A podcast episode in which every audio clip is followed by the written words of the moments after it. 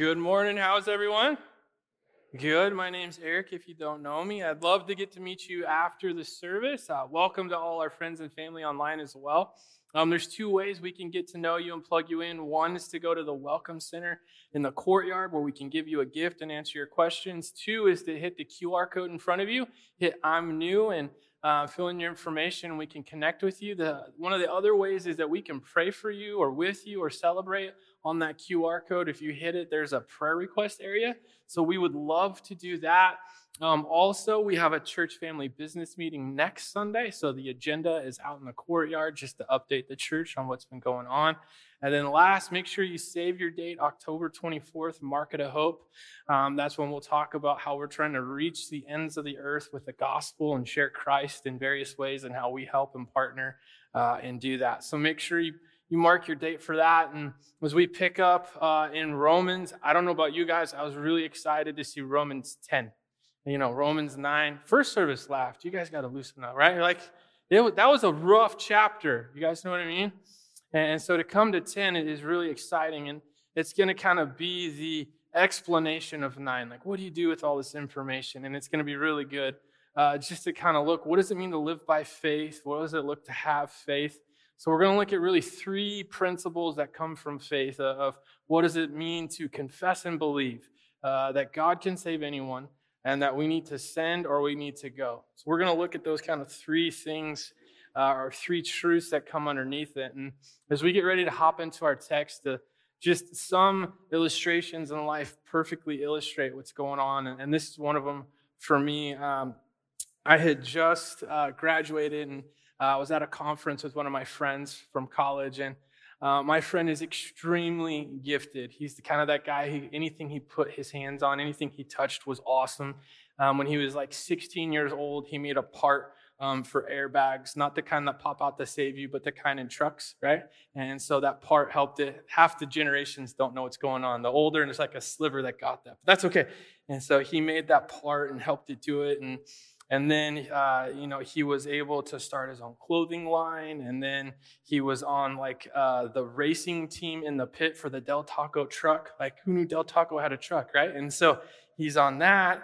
And, and then he works for Dick's Sporting Goods and he becomes the Nike rep. So he gets free Nike clothes, right?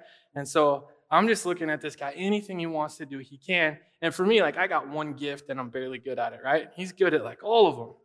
And so we're sitting down and you know we just kind of both become pastors and i'm really excited and, and i notice him and he's kind of sad and i'm like dude what?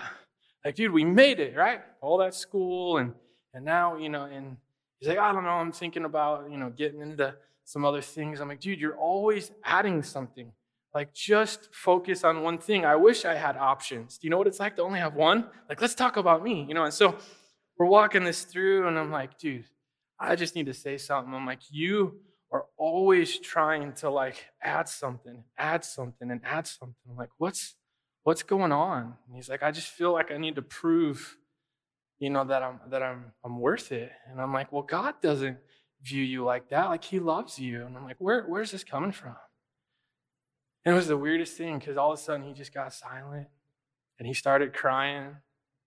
And he says, you know, um, we both had grown up with dads being out of the picture and so we'd always kind of shared that. And he said, But when I was about nine years old, my mom got married. And he had a stepdad. And he vividly remembers that he was in the garage and um, he was trying to help his dad and he's sweeping out the garage. And he goes running to his dad in excitement. He's like, Hey, how'd I do? How does it look? And his stepdad looked at him and he said, If I ran this family the way I run my business, you'd be fired. It just crushed him. And so I'm crying, trying not to cry, you know, that whole thing. And he's like, I just feel like ever since I've been trying to not get fired. I'm like, man, that was powerful. So I said, you know, I think you're reading that into how God views you. I said, definitely we got to work that out with stepdad. I said, but you don't have to earn it with God. He's not going to fire you. And when you bring this now into the text, what you can kind of see is you have this work that Paul's trying to do with these Jews that they think they're saved by works. And it's like, look, God didn't hire you. He's not going to fire you. He loves you. And it's really dangerous when we start getting into this saved by works thing. And then you got this other tension with these Gentiles, and it's like, look, they're like, hey, we're saved by grace. We can do whatever we want. And it's like, no, no, no, no. This is why Paul, all throughout the letter, he's like, yes, you're saved by grace, but you do work. There's a work you do, but not to earn it. You do it because. And so I think sometimes we just naturally, in our position in life, we just think sometimes that we're earning God's love. And then it has these tensions in it. And so, just as we get ready to get into our text, just think through that in your own life. If you've ever maybe mistakenly tried to think you're earning your salvation, keeping your salvation, thinking, man, he's going to fire me and I better work harder. And just work through that because Paul's going to hit this text so well. And he's going to speak right to our hearts. Let's, let's pray. God, we love you. We praise you and we thank you that um, we are not employees in the grand company, that we're actually called sons and daughters, um, that you've adopted us through the very expensive payment of your son Jesus. And we are so grateful to be called your sons and daughters. Uh, it's our great prayer that you would teach us, that you would take us through this text and teach us what it means to have faith, what it means to trust you, what it means to love you, and the rights and privileges that come with that. And so we just pray that you'll teach us, you'll be with us. We pray for your words and not mine. Uh, in Jesus' name we pray. Amen.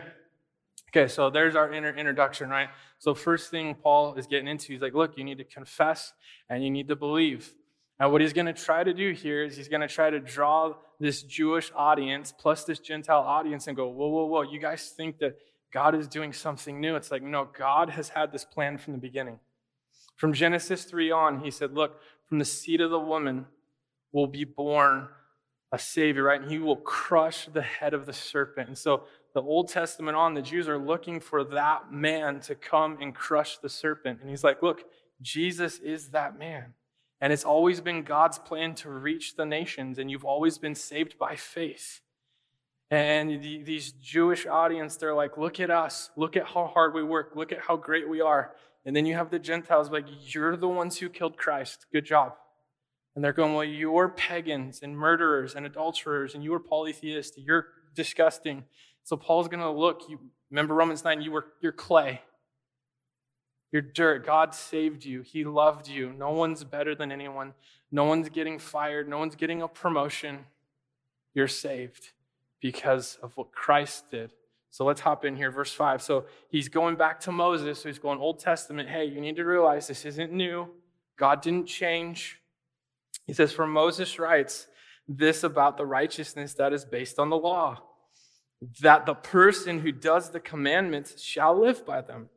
Verse 6 But the righteousness based on faith says, Do not say in your heart, Who will ascend into heaven?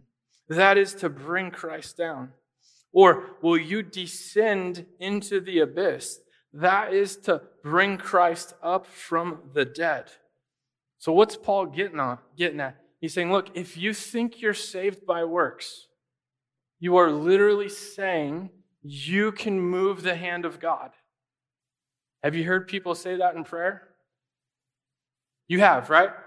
This text is saying, no, this is not how it works. God did not create us. And he tells Jesus, hey, the ones that really make you feel like that's somebody down there, you go down and you die for them. You go save them. So Jesus is just up in heaven and he's waiting and he's going, Oh, he's tithing. Yep. Oh, and he's given and his time and he's going to church 37 times. If he gets to 38, I'm going down there. That's what he's saying. He's saying, Don't think in your heart that you can do something to bring him down and die for you. It's not how it works. At the same time, he didn't come down and go, okay, okay, I kind of like what's going on. And if you can woo me to coming out of the dead, then I'll conquer sin and I'll conquer death. So he's not sitting in the grave going, wow, these guys are just blowing my mind. They're on fire. They haven't missed church in like 44 weeks. If they get to 45, I'm doing it. Right? He's getting at this is what's wrong. Do not think that you can put out this performance and it's magically going to draw Christ down or magically draw Christ up. He does it on his own accord. He does it on his own merit. He does it on his own choice. And when you think that somehow you can bend the hand of God, you've negated the work of Christ and you've negated it by faith and you've made it by works. It's a big problem, Jews. It's a really big problem. We don't want to do that. We don't want to say in our hearts, I can move the hand of God, that I can cause him to love me, that I can make him love me. Now, here's the thing this becomes very problematic. If we're saved by works, what's the formula the Bible gives for that to work? Does anyone know? Is it a certain amount of times at church? Do you have to give a certain amount of money? You have to give up your first kid, second kid? Some of you are like, take them. I want to go to heaven, right? Like, no. Seriously, what is that? And, and is God really saying, like, man, if you just would have went four more times, spoken up a little bit more in Bible study, and you just could have checked the box on the daily Bible reading, I would have loved you. Is that what we see in Scripture? That's one of the most unloving things you ever think. I'm going to tell you to work, but I'm not going to tell you how to work. Okay, and so the Jews are like going, yeah, but the law, right? But we, we, we follow the law. And he's like, you're, you're missing the point of the law. The law was supposed to show you, look at these commandments, you'll never make it. Right? Pastor Dave did a great job going last week. Adam and Eve couldn't even keep one commandment. True? Right? So he's sitting there, he's going, you were never supposed to create a system that, look at us. We're the number one ranked employee. He's never firing us. That's Romans 9. You're clay. He loved you because he chose to, not because you earned it. Knock it off. Now, the, the, the, the part of this that gets very, very risky, and you can see this coming out in the Jews, there's two extremes. Look at what I've earned and, and you have a lot of fear, right? Like, did I, did I give enough? Did I say enough? Did I do enough? You're kind of like my friend. You're in fear of being fired constantly. Hey, that's not how God wants us to live. The other end of the spectrum is somehow we think we've earned something. So you're a Jew, you've kept the law, you've been faithful, and you're still under Roman rule. You're still a slave in your own land. And you got guys going, hey, this isn't what we signed up for. That's not what was said. Hence Romans 9. Has God's word failed? Because there's what comes with this is I do read my Bible and I do pray and I do go to church and I do serve in the ministry. Now, why is the government doing this to me? Why is the United States so messed up? Why is my kid's school requiring this? Why is our governor so this? Why is my health like that? Why is my spouse like this? I don't do all this work for God to somehow hand me down this lot in life. That's the other problem with saved by works. It can create an entitlement that says, I've done the work, come down from heaven and make this right. This is why Paul's like, that's not how it's written. Don't ever say in your heart, I will move him down, I will bring him up. That is not how this works. He is up there, and we are to trust him. I mean, start thinking about it. What are we saying? That God messed up with the people getting persecuted in China and Afghanistan, but he really loved us and put us in America because we're the special ones? Kind of sounds like the text a little bit. Oh, you guys are Gentiles. You weren't there from the beginning. We were. He's going, no, no, no, you guys are missing it. Make, verse 12, make no distinction Make no distinction. You are all clay. He came on his own. Right? Jesus gets to this in John 10, 17 through 18. He says, For this reason, the Father loves me, because I lay down my life that I may take it up again. Verse 18, see this. No one takes it from me, but I lay it down of my own accord. He is not looking for a performance. We'd never be good enough. That's the point of the law. That's why he says, I did not come to abolish the law, but fulfill the law. That the law was to show us we need a Savior. We need a Savior. We need someone to do it for us. He comes and he goes, Look, I did what you couldn't do. I was perfect. I paid for your sin. And then this is why it's so important. You see that he was raised from the dead, right? Verse 9. Why? Because not all the Jews believe Jesus rose from the dead, conquering sin and death. So, what he's getting at, you see that, that work saved you but you didn't cause it. He laid down his own life. Right? The, accord, I have laid it down, and I have authority to take it up. This is the charge received from my Father. He's saying he has the authority to do this. Our works don't ride his authority, they don't determine his authority, they don't cause his authority. Okay? Now, quickly, th- this is so important theologically, philosophically, and biblically that we understand that we are never to make God or Christ what we call a contingent being. Meaning that God can't work until we work. So he's up there going, Man, I hope you guys do this so then I can finally do what I want to do. Oh man, you went to church this many times. Now I have to do this. And, and you took that job. Now I have to do this. See, you do not force the hand of God. That's not how this works. You're saved by faith. You're not saved by works. He does it on his own accord. Okay? So he lays that foundation in 5, 6, 7. He says, But what does it say? Right? Because he's going back, but what does it say? Back to what does it actually say? The word is near you, it's in your mouth and it's in your heart. That is the word of faith that we proclaim. Because if you confess with your mouth that Jesus is Lord and believe in your heart, this is key, that God raised him from the dead, you will be saved. He's saying it's always said that it is in your heart. He's getting back to Deuteronomy 31 that God has put that word in your heart, and out of that heart you will confess. There's two things working together, right? There's the mouth that confesses. Part of that's what we want to call the public faith. And then there's the private faith. In your heart, you believe, right? There's the external, we're going to go out and do and you're going to see. And then there's the internal, you're going to believe, forgive, you're not going to hate, you're not going to be jealous. And these two things are working together. And through that, you, what you see is salvation. So, why is confession so important? You got to think of baptism. What is one of the things we do at baptism? We confess publicly that Christ is Lord, He's King, that's what it says.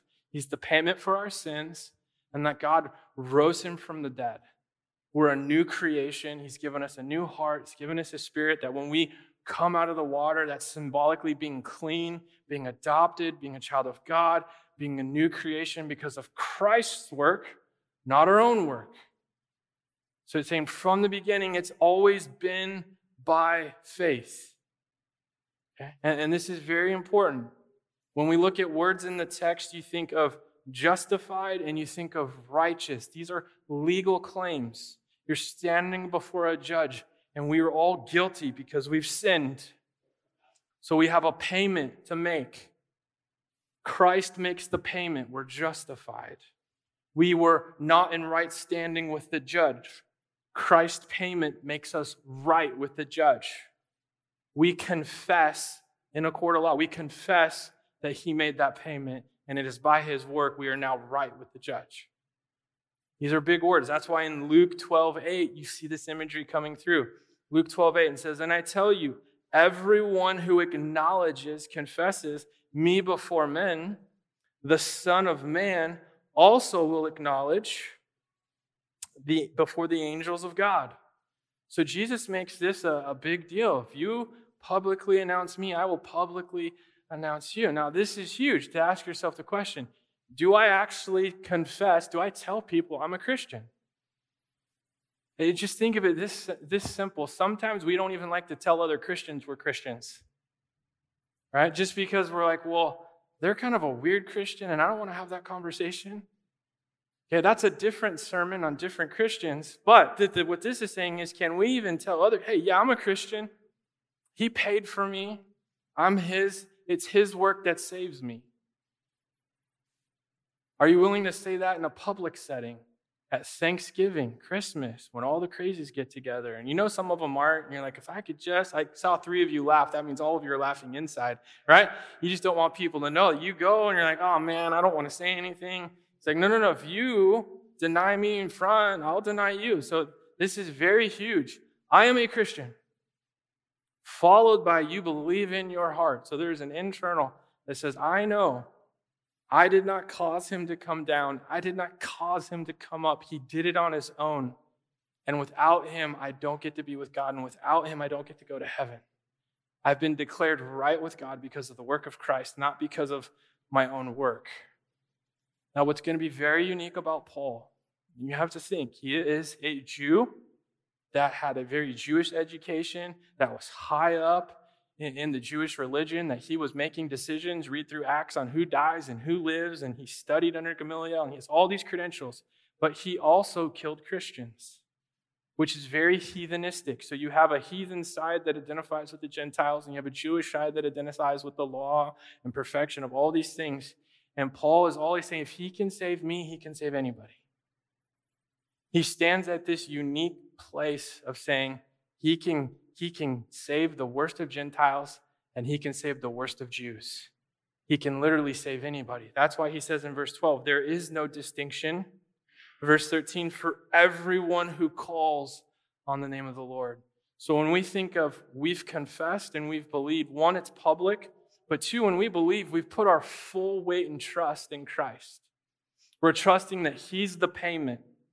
We're trusting that He's the King. That's Lord. It says Lord and Savior, that He's the one in charge. That He has us in this city, right? In this environment, in this place, in this day, and we are trusting Him. We're not here because we didn't work hard enough, we didn't do enough, we weren't reading more, praying more, giving more, and He has us here for this reason.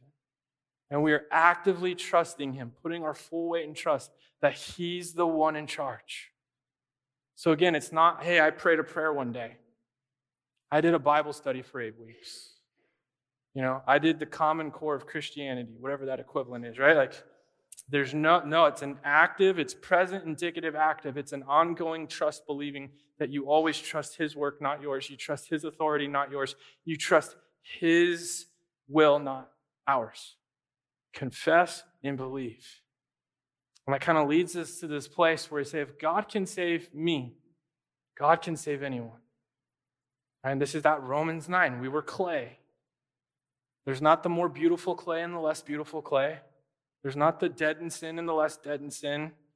If we understand Romans 9, you're like, He saved me. He can save anybody.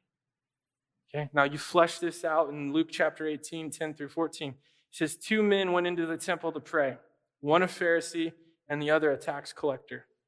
The Pharisee, standing by himself, prayed, Thus, God, I thank you that I am not like other men extortioners, unjust, adulterers, or even like this tax collector. That's saved by works, isn't it? He's sitting there going, I'm good. I'm keeping the law. And what a high bar. He's not cheating on his wife, he's not extorting anybody, and he's not unjust. Therefore, thank God I'm not like all these other people. Saved by works. He's using it to position himself above other people. And Jesus has something to say of it. Look, then he gets into verse 12 I fast twice a week. So there's the things I don't do, and then there's the things I do do. I give tithes of all that I get. But then Jesus says, but in 13, but the tax collector standing far off would not even lift his eyes to heaven. Just see that contrast. Look at me. I can't even look up. But he beat his breast, saying, God, be merciful to me, sinner. I tell you, this man went down to his house justified, paid for, rather than the other. For everyone who exalts himself will be humbled. Yeah, imagine standing before God and saying, Look at how great I am. Look at all the law I keep. Look at how much money I give. And then God says, And you're not saved. Would that be humbling? That's the humility going on in the text. You're clay. Christ did the work. Stop exalting yourself over each other. Gentiles, quit thinking you're better just because you weren't the primary driving force that put him on the cross, even though our sin does. And, and Jews, quit thinking you're better than the Gentiles because you grew up with it. Stop it. But the one who humbles himself will be exalted. So this gets into our second part that God can save anyone. He saves the Jews, he saves the Gentile. He saves the most stuffiest of Jew, he saves the most vile of Gentile. This is why it says in verse 11, for the scripture says, everyone, there's no exclusion, everyone who believes in him will not be put to shame. 12, there is no distinction between Jew and Greek. For the same Lord, King is Lord, King of all, bestowing his riches on all who call on him. 13. Everyone who calls on the name of the Lord will be saved. He's saying no one is outside the reach of the saving grace of God. That's good news, isn't it? Yeah, you guys are half convinced. We'll get there. So you look through this. Why is this good news? Because if we understand we were clay, we were Ephesians 2, children of wrath, Romans 5, enemies of God, and we move from enemies to children. Oh my gosh, if he can save me, he can save anybody. And you're saying that now is to permeate how we go and we tell and we share. He's saying, Paul's saying, look, I killed Christians, he saved me. I upheld the law but failed, he saved me. If he can save me, he can save anybody. The problem is this isn't good news for all of us. Some of us, when we when we think of God's justice, there's some people, if we're being honest, you're like, I kind of don't want that guy to go to heaven. Right? He's a Democrat, he's a Republican. They're vaccinated, they wear masks. They've moved out of California. Oh, I can't, I can't do that. That's a problem. That's a problem because we don't realize we were clay. We are saved by grace. We're saved by the work of Christ. All of a sudden, we create this position that somehow we're better. And it's like, no, no, no. God can save anyone. You don't give up on anyone. God doesn't say, hey, I'm going to go save these three, so only talk to these three. He says, go to the ends of the earth. Tell everyone. Tell everyone I saved you. Tell everyone the work I did. Tell everyone. Tell everyone. Make no distinction. He can save absolutely anyone. See, here's the problem. I've, I've struggled with that before.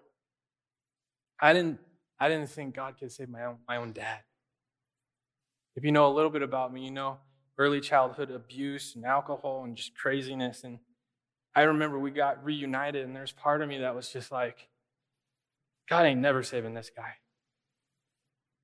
And it didn't wreck my heart until we were we were at a birthday for my niece and my nephew. And my dad looked over me and he goes, Hey, you know, God sure did do at least one good thing out of this crazy family. And I'm like, he said God. What do you mean? So I'm like, listen, I'm like, well, what did he do? He said, God, God made you. You're a pastor. Look at your kids. Look at your family. I'm like, you believe in God? All of a sudden, my just my just this what God couldn't do. I'm like, oh my gosh, you believe in God? And he's like, oh no, no, no, no, Eric. If I went to church, it'd burn down. By the way, that's not in the Bible. But there's people that think that way, don't they? Some of you thought that coming this morning. It's still here. So I just looked at my dad. I'm like, no, no, no, no, dad, dad, dad, dad. That's not true. God can save anybody. Like, you got it. And he goes, hey, did you see that girl? I'm like, no, dad, focus. Focus right here. You can go to church. He's like, hey, did you see Brett? No, focus, dad. And I lost him. Changed me. I started praying, man, my dad doesn't even think he can go to church. He can go to church. God can save anybody. God can save anybody. If we start counting people out, there's a problem. We're, we're missing the biggest point that he saved us. See, if, if we're saved by works, then it gets very tricky. How do you share your faith with someone? Because like, oh man, I need to go give some money, start going to church for a few weeks, help an old lady cross the street, then I can read my resume and then they can see that I'm saved. But I've been inactive and I'm maybe going to get fired. I kind of got to clean myself up and then I got to go share. That's kind of problematic, don't you think? But if you're like, no, no, no, you can tell anyone, I was dead in sin and he made me alive. I was an enemy. He made me a child. He adopted me. He did this work. You're, you're not responsible for winning them, you're responsible for sharing to them. And when you understand it's His work that He did and it's His gift, you can share that with anybody because you don't have to try and convince them.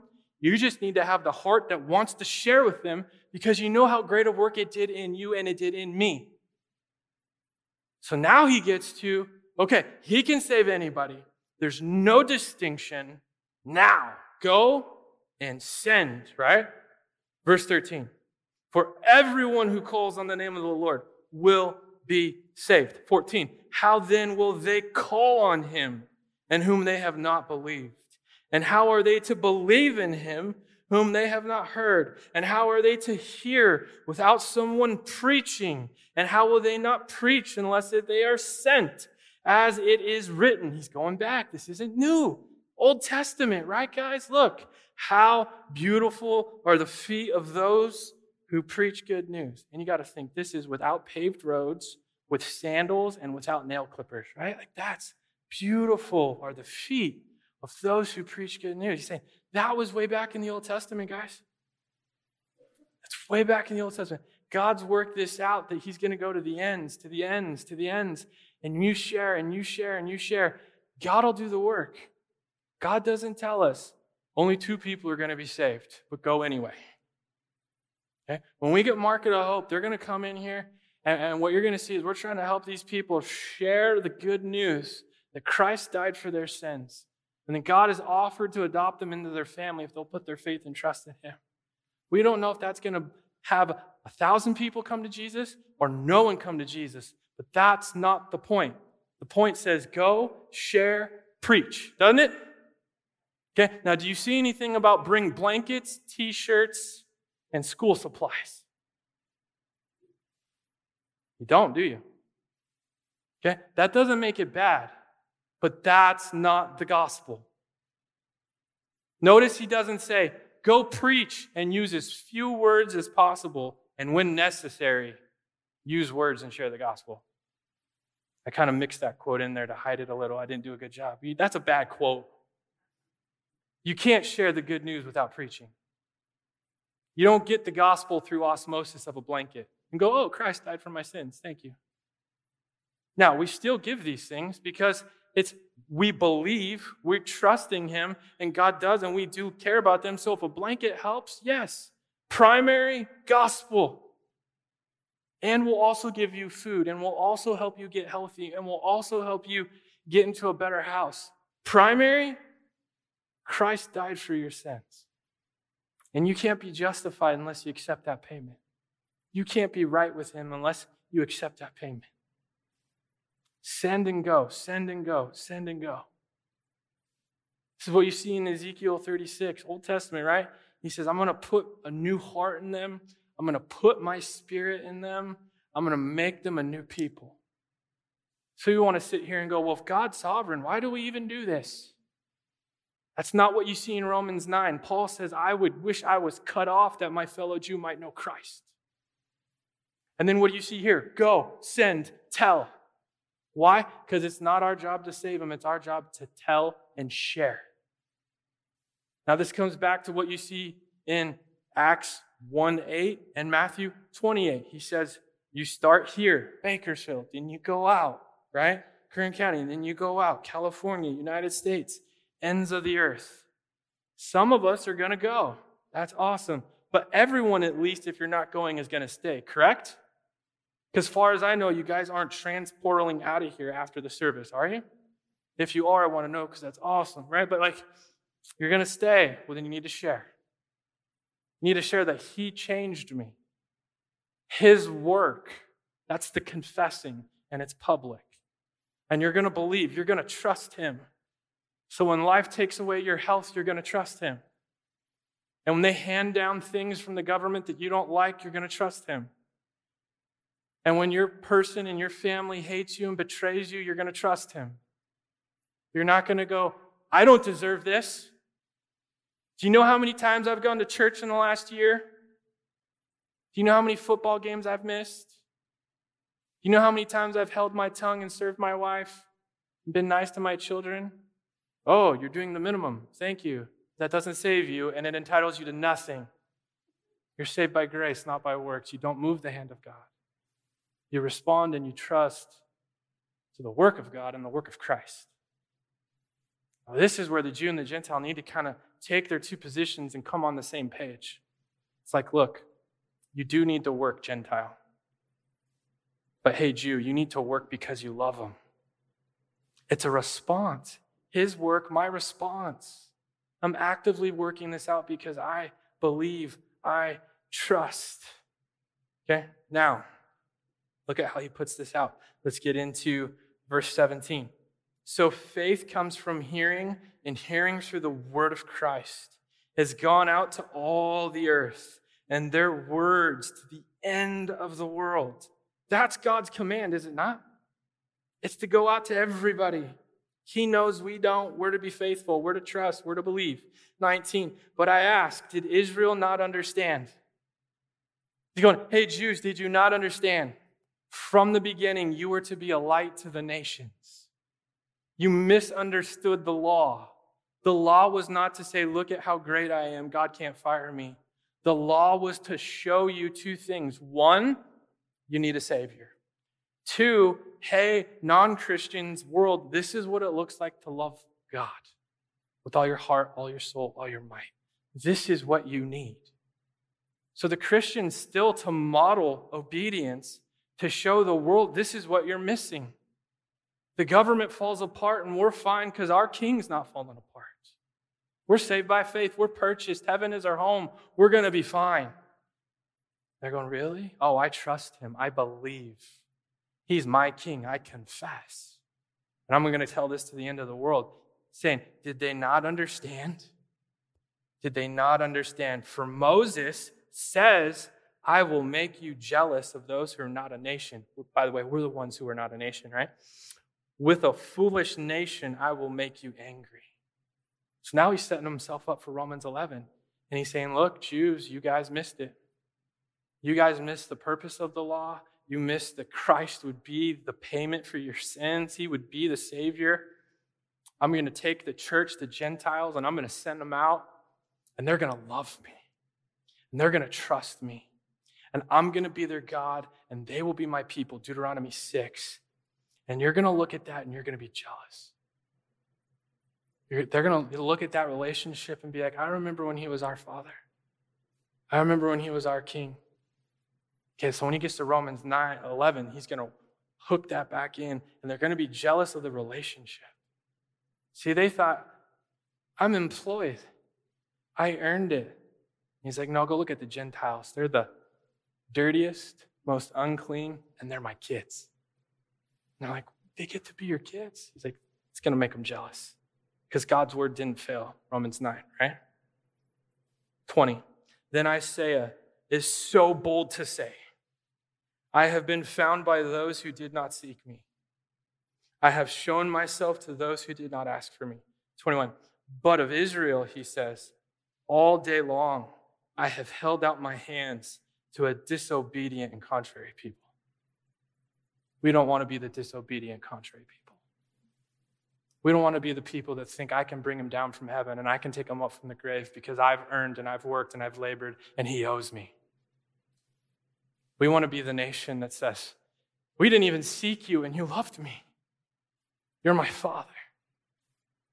This, this ultimately gets back into you know romans 9 the potter clay ephesians 1 he's the father he's adopted us and how does adoption look i was as we close this down here a little bit, um, I was watching football yesterday. Shocker, right?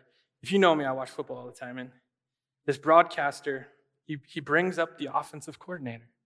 And he's like, This guy just adopted a child. He's like, Isn't that so amazing? And the other broadcaster is like, Sure, like, it's a football game. Why are you talking about adoption? And he goes, You know what I like to say? You know, if you had natural kids, their parents were forced to have them. But the adopted one, they got picked. You're special. You're amazing. Can you believe you have a father, you have a mother? Can you believe that? Isn't it fascinating that the non Christian football guy got it? And we're sitting here reading Romans 9 going, We're adopted. That's not fair. Wait, what? What about all the non adopted kids? No, no, no, you're missing the point. You've been adopted. You had no family. You have a family. You have a father. You've been paid for. You've been purchased, and you didn't earn it. What about all the others? We're going to go tell them all about it. You're not the parent. Just be grateful you were adopted. And so, what ends up happening is the adopted kids are saying, Well, we're the natural born. and say, Yeah, but we got picked, you got stuck. Like, oh, I want to be adopted. It's like you are, you just aren't thankful for it.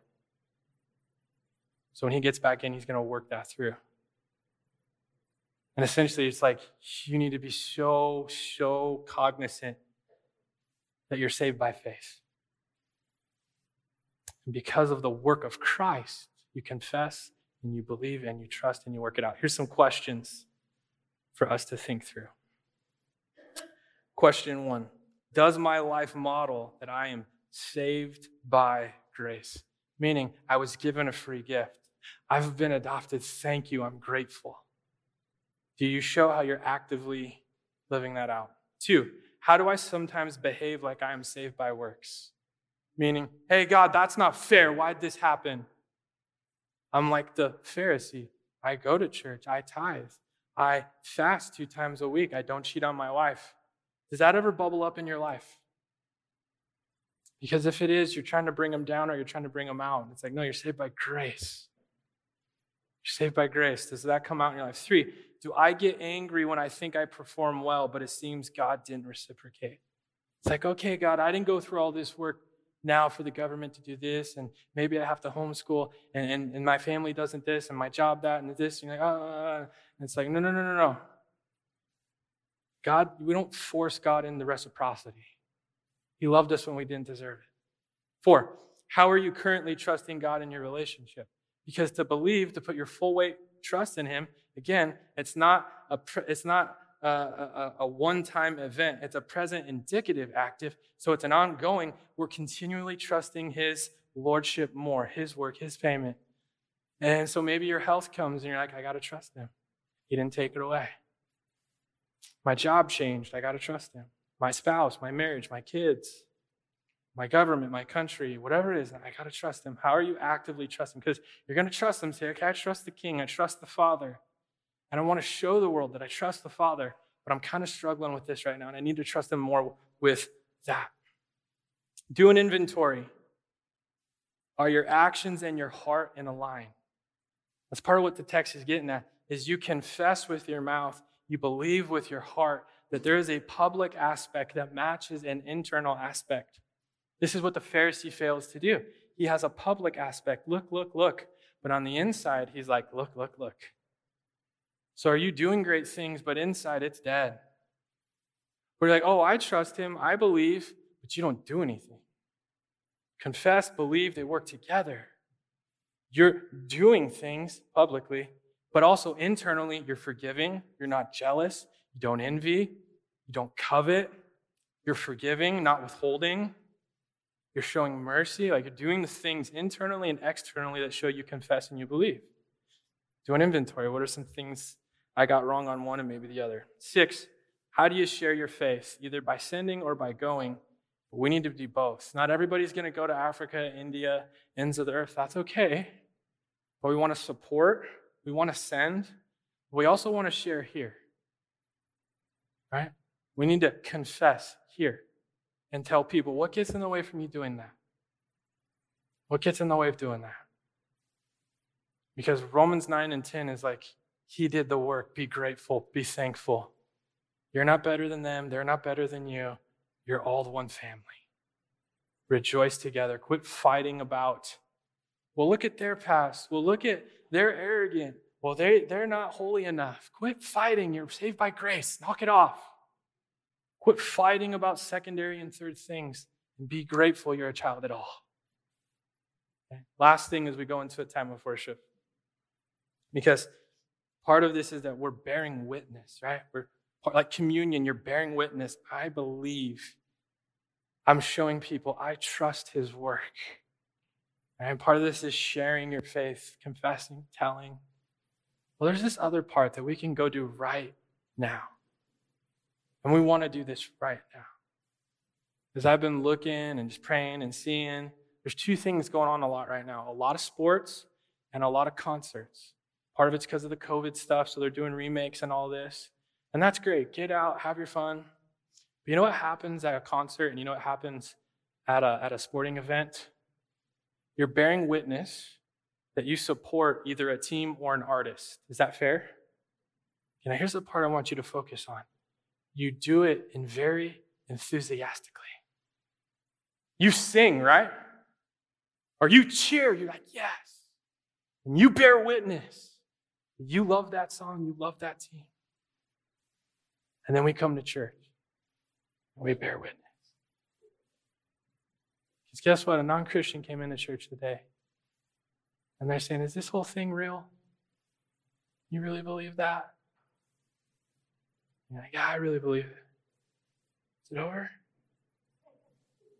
You have a chance to bear witness that you believe He paid for your sins, that God rose Him from the dead. He loved you when you didn't deserve it. And to share that together. I'm not saying you can't go to a concert and you can't go to a game. Just be louder here than there. I think that's a fair thing to do, right? So let's do that together. Let's pray. God, we love you and we praise you. And we thank you for a wonderful opportunity to go into a time of worship, to sing about the great King, the great Father, the great designer, the great potter who has formed us, loved us, called us, purchased us, justified us, redeemed us, sanctified us, all the things we could never do on our own. And we were called to confess that and believe that. And it is my prayer that we would confess with all our heart, soul, and mind as one family, singing to God be the glory, to, to, to Christ, that is His work and not ours. And we are thankful and we are grateful and we are forever indebted and love you and thank you. So it's our great prayer that we would just start by confessing this here as we go into Monday and Tuesday and Wednesday, and we confess it at work and we confess it at home and we confess it everywhere that we believe that Christ paid for our sins. And it's because of him that we can be with you. So we love you and you praise you. In Jesus' name we pray. Amen.